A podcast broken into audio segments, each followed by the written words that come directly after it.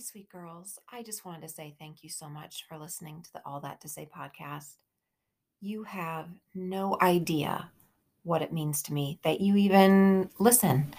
Um, if you know me at all, you know that my heart is to help encourage as many women as I possibly can to move forward in their healing um, with the help and hope of God. And you could play a really big part of that if the episode you're about to listen to, or if any of the episodes of this podcast have helped you, encouraged you, meant anything to you, you could really help me to reach more women in a really simple way. You can review this episode, you can rate it by clicking on the stars, you can subscribe to it, or you could share it with a friend or on Facebook. All of those would make such a difference in helping me reach more women with the hope and healing of Jesus. Thank you.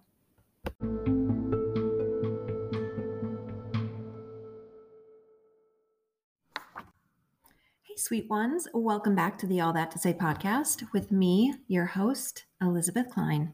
On this podcast, we talk about the hard stuff. A, because I've been through a lot of it. B, because most of you have too. And C, because I believe that we have a God who wants us to live in the truth. Today, we're going to be talking about some lies that we can tend to believe, especially if we've been through any kind of a hard time, along with some capital T truths to counteract, counteract those lies. No matter your situation hard marriage, divorced, no marriage, good marriage, but other life messes, or you're sick, or you're unemployed, or you're exhausted from trying so hard for so long, or you're depressed, or your childhood was just too difficult, you've been through big T or little t traumas or any manner of hard thing, I think it's important that each one of us settles the question deep in our souls Who am I? Who am I in my hard marriage? Who am I now that my husband has left me? Who am I now that I lost my job? Who am I now that my kids have left for college? Who am I now that my mom has died? Who am I now that my friend betrayed me? Who am I now that I have cancer? When I am in depression, etc., etc. Who am I? So I'm going to walk us through a few labels that we or our lowercase enemies or our capital E enemy try to place on us. And then we're going to refute each lie with capital T truth. Lie number one I am a failure. I believed for a very, very long time that I was a failure because I couldn't change or heal my marriage on my own. Because my then husband and I argued all the time because I had a problem with anger. And because he had an addiction, which he claimed was a barometer of our relationship, as in, I drink more when we're not getting along, which translated to it being my fault I felt like I was a failure of a wife every day of my first marriage. I lived carrying around the title bad wife with me everywhere I went. And though it didn't stop me from serving, it definitely stopped me from serving in full confidence, as I always thought in the back of my head who am I to lead or speak or write when I can't even handle being a wife? I can't even be a wife. And in fact, it wasn't until pretty recently that I realized I wasn't perhaps a good wife for my first husband, but that didn't mean I was destined to be a bad wife to any other person. And I've, I've had to learn time and time again that his choices were not my fault, that no one else's choices are my fault or my responsibility. So, truth number one is I am accepted. So, here's the truth for me I tried very hard to fix and save my first marriage. In fact, I tried everything I could think of to save my marriage, and I did everything I was told to do to try to save my marriage. I probably worked harder at my marriage than I did at my faith walk, my mothering, my writing, my speaking, my friendships, or my job. I'm not saying that's good or bad. I'm just stating my reality looking back. I did not fail at being a wife. But even if I could not say those things, and even if you cannot say those things, even if you have failed hugely at something or some things, here is the universal truth we are human and we are accepted. Ephesians 1 6 says, To the praise of the glory of his grace, wherein he has made us accepted in the beloved. God says to us through his Son that we are enough. You are enough. God says to us through his Son that when we were yet sinners, Christ died for us. God says to us that we are accepted just as we are right now in our pain, in our mess, in our failures. Yes, we fail at things, but that does not make us failures. Glennon Melton says, Life isn't hard because you're doing it wrong. Life is just hard. You are not a failure at life, you are accepted. Line number two I am unforgiven. I had the mistaken notion for many, many years, even though I didn't have a verse to back it up, that divorce was the unforgivable sin.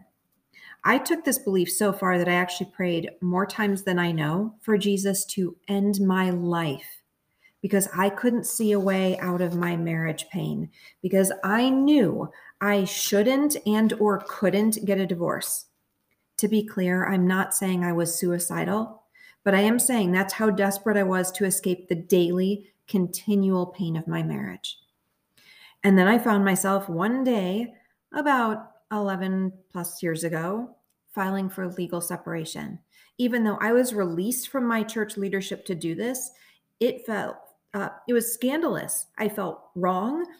Um, I felt surely that I was about to fall out of favor with God, even though I felt Him lead me to that point every step of the way. And then three months after that, I was served divorce papers. And then on July 18th, 2012, I was divorced. I was divorced. The thing that I had so feared almost my entire life as a child of divorce had actually happened. Could I be forgiven for allowing it to go that far? Allowing it to happen. Truth number two I am forgiven. Newsflash, ladies, there's only one unforgivable sin, and it's not divorce or anything else you have done. It's blaspheming and forsaking the Holy Spirit. 1 John 1 9 says that if we confess our sin, he is faithful and just to forgive us our sin and to cleanse us from all unrighteousness. So, sweet girl, whether you initiated your divorce or not, whether you betrayed someone or were betrayed, whether you lied about something or were lied to, I have one simple question for you Have you confessed your sin? Have you confessed your part in the path that led you to where you are today? If you have, you are forgiven, bottom line. Your sin, no matter how great in your eyes, was killed on the cross. Jesus said, It is finished. And when he said that, he meant your sin was paid for. Your sin, no matter what it was. Women tend to beat ourselves up, to be cruel to ourselves, to punish ourselves for our mistakes and failings and sin. But, sweet ones, do you realize that if you hold on to your sin, you are basically audaciously telling Christ that what he did for you on the cross just wasn't enough. That salvation and forgiveness really entail the cross plus beating yourself up for the rest of your life. Are you going to choose to believe that he paid the full penalty for you or aren't you? It is finished. If you have confessed, you are forgiven.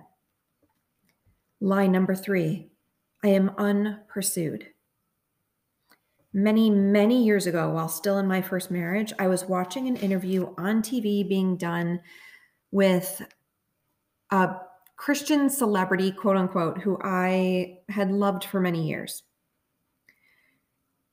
And this person was being interviewed, and she was asked something about her remarriage, and she was talking about her new husband. And almost in passing, she said, I am a well loved woman. Now, I remember that moment to this day because I fell over on my couch in sobs. I just sobbed. I didn't even know what that would look like to be a well loved woman. I just knew that I wanted it, that I'd always wanted it. And I knew instantly, in a guttural way, that I didn't have that. And I more than likely never would. That I was not a humanly well loved woman I was not a woman who was pursued. Not only did I have no man who would chase me down to marry me or who daily wooed me at that time, I was being hurt on a regular basis, and it was leaving gaping wounds in my heart. But truth number three I am pursued. Within days of that interview, I was in my car. I had heard a song on the radio that I had never heard before, which was kind of weird because it was actually a pretty old song. And it was called Receive. The lyrics are simple and clear. I receive your everlasting love for me. There's nothing I can say, nothing I can do to take your love away. I receive your love for me. I receive your love for me. And again, just days later, I found myself crying, but this time it was because I felt God telling me that He was pursuing me. He knew my deep need. He sung over me. He promises in scripture that He lures us, that He would woo us that he always had been and actively would be pursuing me. Zephaniah 3:17 says, "For the Lord your God is living among you, and he is mighty to save. He will take delight in you, and with his love he will calm all your fears, and he will rejoice over you with singing." And Hosea 2:14 says, "Therefore I am now going to allure her. I will lead her into the wilderness and speak tenderly to her." Ladies, we belong to a pursuing God, a God who is so gentle with our broken hearts, a God who moves even closer to us in our pain, a God who pursues us so powerfully. He could only do so by sending his son all the way from heaven to earth for each one of us. We may not always feel it, and I get that, but we are pursued. You are pursued. Line number four I am done. I am benched. I am unusable for God's kingdom. This was one of my biggest fears and sadly one of my hardest pillows pillows pills to swallow because it actually came to pass in a couple key areas of my life. As a proactive step at the beginning of my separation, I stepped down from leading the AIDS task force at my church that I had started 18 years prior, and it was heartbreaking for me but I knew I needed time to heal. Unfortunately, frankly, also, I stepped down more so so that they couldn't do it to me.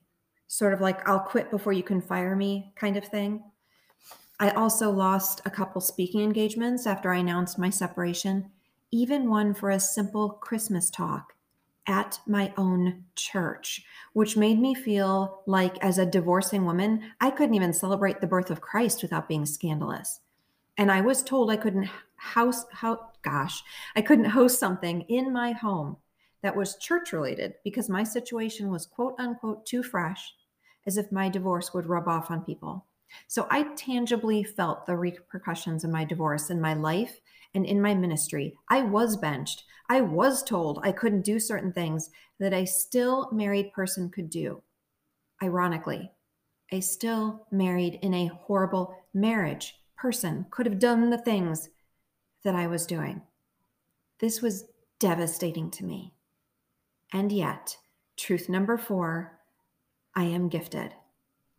Now, even though those things were not handled well, and even though they weren't phrased in a way that made me feel taken care of and protected, and that my healing was their utmost concern, in fact, I was made to feel like other people had to be protected from me. God did use me during my separation. And God did use me as I was getting divorced. And God is using me now post divorce. I simply, at first, found other things to do with people who gladly took me in and let me use my gifts. For instance, I volunteered to be a homework buddy to a third grade boy at my kid's school. I reached out to a friend at the homeless shelter in town who I had served with on and off over the previous decade or so. I asked her if there were anything that I could do for her clean, answer phones, organize, anything.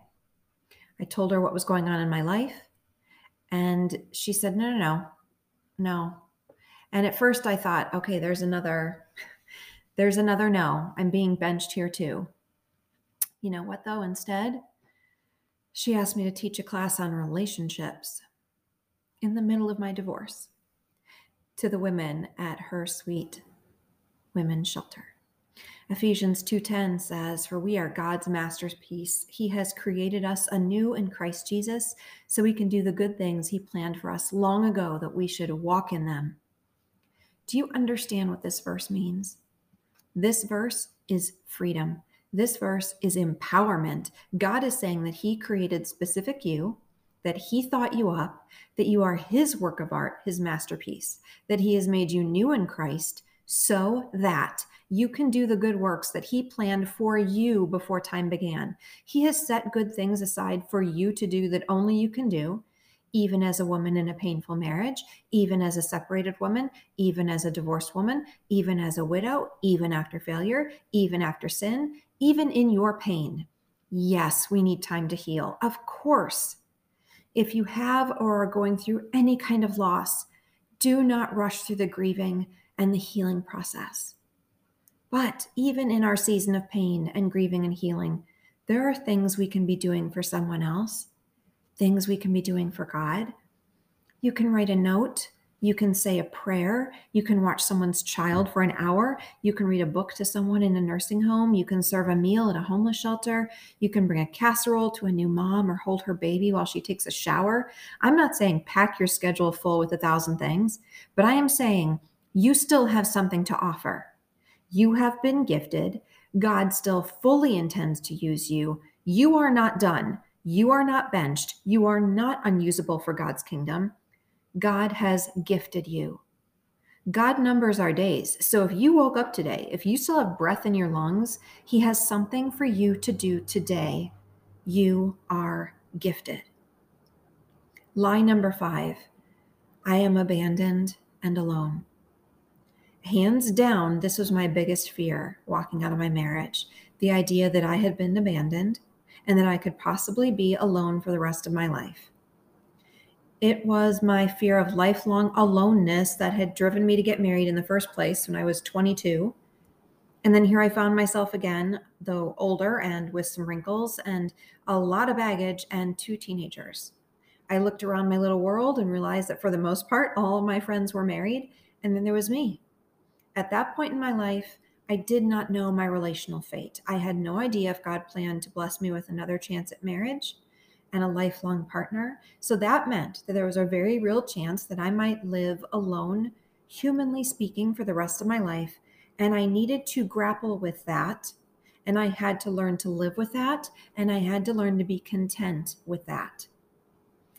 But truth number five I am seen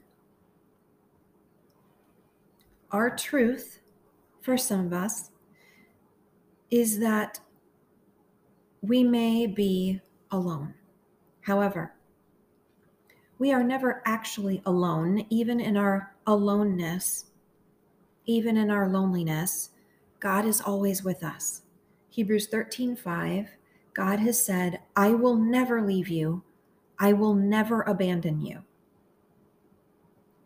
Do we understand this?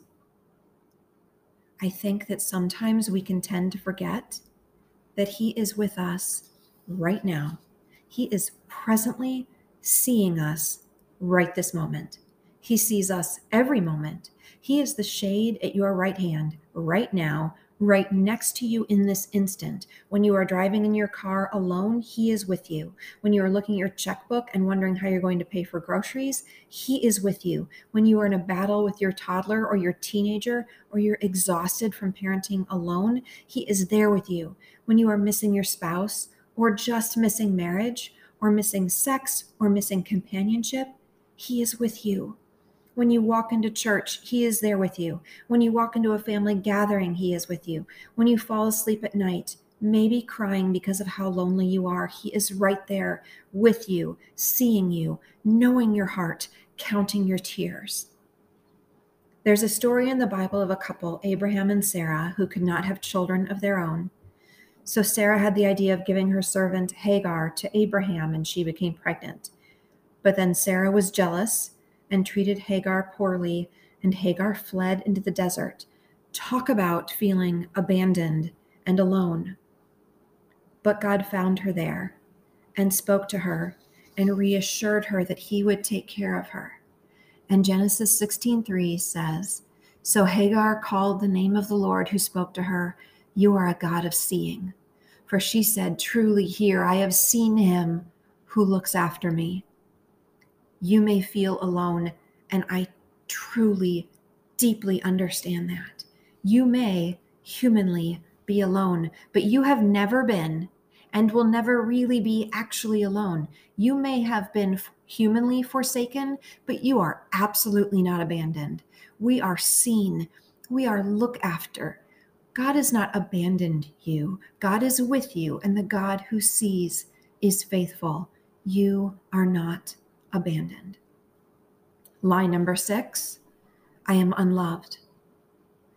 When I was a little girl, I believed in God and I believed that Jesus was his son and I believe that Jesus died on the cross for the sins of the world. I just grew up knowing those things to be true. I'm not even really sure how because we didn't really attend church all that regularly, but I knew. But when I was 15, someone told me that I had most of the story right except for one key factor I didn't realize, as the goody two shoes that I was, that Jesus had died for my specific sin and that Jesus didn't just love the great big world, but that Jesus really did love me, specific me. Some of you listening, you know, some of you listening, you may believe in God you may believe that Jesus died on the cross, but you may have not entered in to a relationship with him. Some of you are in a lot of pain, and though time can bring some dulling of the pain, and there are so many things we can do um, to become more emotionally healthy I believe that only complete healing comes through relationship with God through Jesus Christ. Jesus is my healer. Time has not healed me. Time does not heal all wounds. Books have not healed me, though books are great. I have amazing friends, but my friends have not healed me. I've been to so many excellent counselors, but counselors have not healed me. Journaling and self reflection are great. Pastors are great church can be great. My new husband is wonderful. And though Jesus has used all of those things to bring me healing, Jesus alone is my healer. Jesus wants each one of us to become whole. He wants each one of us to become the women He created us to be. Jesus wants to be your closest friend. Jesus wants you living free and whole and holy. So, truth number six I am loved. 1 John 4:19 says he first loved us. We come into this world already fully loved with nothing to prove to anyone. I say this every episode, but do you believe it? It's true. There's a chance you've never heard it, perhaps you didn't know it, but God loves you. And if you have never heard this, if you've never entered into a relationship with Him, you could, right now, you could become new right in this moment. The Bible says that each one of us has sinned, and because of our sin, there's a separation between us and God. But God lovingly and sacrificially sent his son Jesus to earth as a baby, but then to grow up to become our Savior by taking on our sin and dying on the cross. And when he died on the cross for you, he killed your sin and paid our punishment. And we are now free to enter into a relationship, a friendship, a beautiful, sweet, precious companionship with God, with Jesus, by accepting what he's done for us, by asking his forgiveness, by asking him to lead our lives and come and dwell within us. And today could be the time that you do this. So I'm going to pray over each one of you listening. And if any of these prayers sound like where you're at in your life, then join in with your heart. Jesus, I first start off by thanking you for your love for us for each woman who is listening. I pray that you will open up her heart and her mind to you in a deeper way, no matter where she is on her spiritual journey. If she knows of you, Lord, but has never gotten into a relationship with you, and if you are tugging on her heart, and if she longs for that, then please pray after me, Jesus. I believe you. I believe you're real. I believe you died for me. I'm so sorry for everything that I've done. Please forgive me. I receive your gift of new life and salvation. Please enter into my heart. Please lead my life and make me new. for the woman who is in a pain that's so deep she doesn't know how to get through, you can pray along with me. God, I'm exhausted. I'm broken. I'm confused. I'm sad. I'm worried. And I'm asking for your deep and complete healing physically, emotionally, spiritually, relationally, mentally. Please enter into my heart, my mind, my body, my relationships, my every circumstance, and intervene. You are my healer, and I trust you. And for those of you who are listening who just might be stuck or discouraged, you can pray after me. Jesus, I'm blah. It's winter in my soul, and I'm asking you for new. I'm asking you to make all things new. I'm asking for fresh starts, big and little fresh starts in every area of my life. You make new things and you make all things new, and I'm asking for your newness, Jesus. Amen. Okay. First, if you prayed along with me to receive Christ as your Savior today, oh my word, I pray and just ask that you would let me know because I want to celebrate with you. Um, for each one of you, though, if I could, I would like come to your house and look you straight in the eye, and I would call you by name and remind you, or maybe even tell you for the first time please, please burn these things into your memory and into your heart. No matter how you feel, you are not a failure. You are accepted. You are not unforgiven. You are forgiven and free. You are not unpursued. You are pursued intimately. You are not benched and done. You are gifted. You are not abandoned and alone. You are seen. You are not unloved. You are loved. And when you are beating yourself up, when someone else is being cruel to you, when you forget who you are, remember these truths. I will post a link in the show notes to a bunch of my resources. As always, if this episode or the All That to Say podcast in general has been meaningful to you, would you consider sharing it or subscribing to it or rating it or reviewing it or financially supporting it? Any or all of those mean more to me than you know. And thank you to each one of you who has done any of those. So, sweet ones, all that to say, you are the unconditionally accepted, forgiven, pursued, gifted, seen, and beloved daughter of God. And He is so delighted with you. You came into this world and you start each day already completely loved with no other loves to beg for and nothing to prove to anyone. Till next time, so, so much love.